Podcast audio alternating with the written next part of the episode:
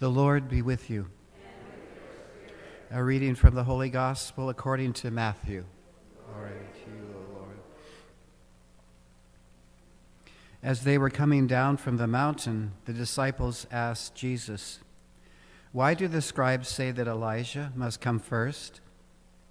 He said in reply, Elijah will indeed come and restore all things.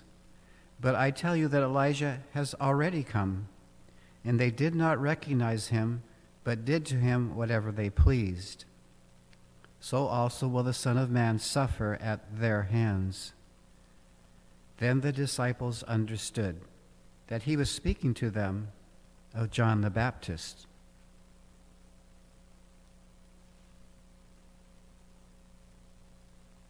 The Gospel of the Lord.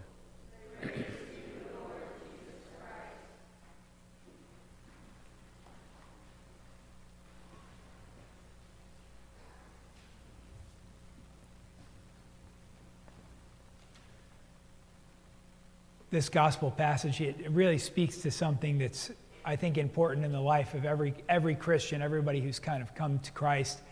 And that's the idea that, you know, in these situations, often we might misunderstand something about our faith or something about the way that the world works, or even something that we think God might be revealing to us in our own, our own personal life and our own journey of faith.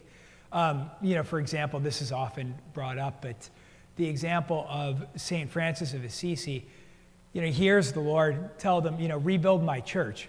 And what does he start to do, right? He takes it in a very literal way and he actually starts to reconstruct a church that was in ruins. But it took him a little bit more time and discernment to truly understand what the Lord was actually asking him to do, which was really build up the body of Christ, you know, the believers in the church to bring people more to Christ, build up the church in that way. And in the same way, you can see, again, there's sort of like a misunderstanding. And, you know, Jesus is not always super specific. That's why there's sometimes misunderstandings like that, right? But the gospel writer goes to qualify what he did mean. And sometimes they do that in the gospels. They say, but what he meant was the coming of St. John the Baptist. And one of the things that's amazing is even in our confusion and in our difficulty, that's why the desert is usually necessary at some point in some believer's life. You know, we realize that where does St. John the Baptist go? He goes out to the desert to be able, A, to hear his call and to be able to give that to other people. I can remember, perhaps I've mentioned this, this portion of my own uh, vocation story before, but when I first moved to Portland, it was in 2008, and it was just for a job opportunity, but I didn't know anyone here except for the two guys I would be working with. And I wouldn't necessarily call them friends, just people I had met sort of in the business and, and I was going to work with. But um, at that point, so I didn't know anyone other than my business partners. And when I came out here, yeah, there was just no friends, no family, no nothing. And, and I was usually surrounded by those things. And as good as they are, they were also great distractions in my life, right? Often, when you're surrounded by friends, you're surrounded by doing things, being very busy, being very occupied and stuff. And sometimes that busyness is a curse in and of itself because it's a great distraction to us at times in our life. And so then I found myself here all alone.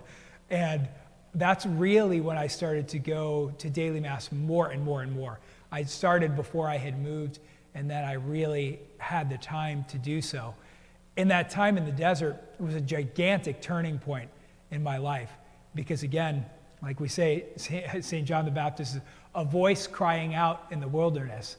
So I think we have voices that are crying out, but if our life is so unbelievably busy, we often don't hear it until God gives us our time in the desert where there's really nothing else around than to hear the voice of God actually calling out to us if we're so occupied and so busy. And again, this time of Advent, that's what we sort of seek to do is remove obstacles that might be in our way that would inhibit, inhibit us from receiving Jesus into our life. And so that's, that's truly the goal, is to remove those obstacles, to be able to spend time with him so we can actually hear how he's active in our life. And so, you know, that's always a call to us when we hear things like this. Are there things that are so noisy in my life that they're inhibiting the communication that I'm getting from God. And if there are, we need to seek to silence those things, you know, at least for a while, so that we can hear his voice a little bit more clearly. God bless you all. And as you can see, um, you know, this is all decorated tonight for our big celebration, Our, our Lady of Guadalupe. And so the, the Mass tonight is actually at 10 p.m. So if any of you are kind of night owls, there will be great festivities from 10 p.m. to probably about 1 uh, a.m. So that just goes to show you um, how important Our Lady of Guadalupe is in the tradition of our church and especially with our Hispanic community. God bless you all.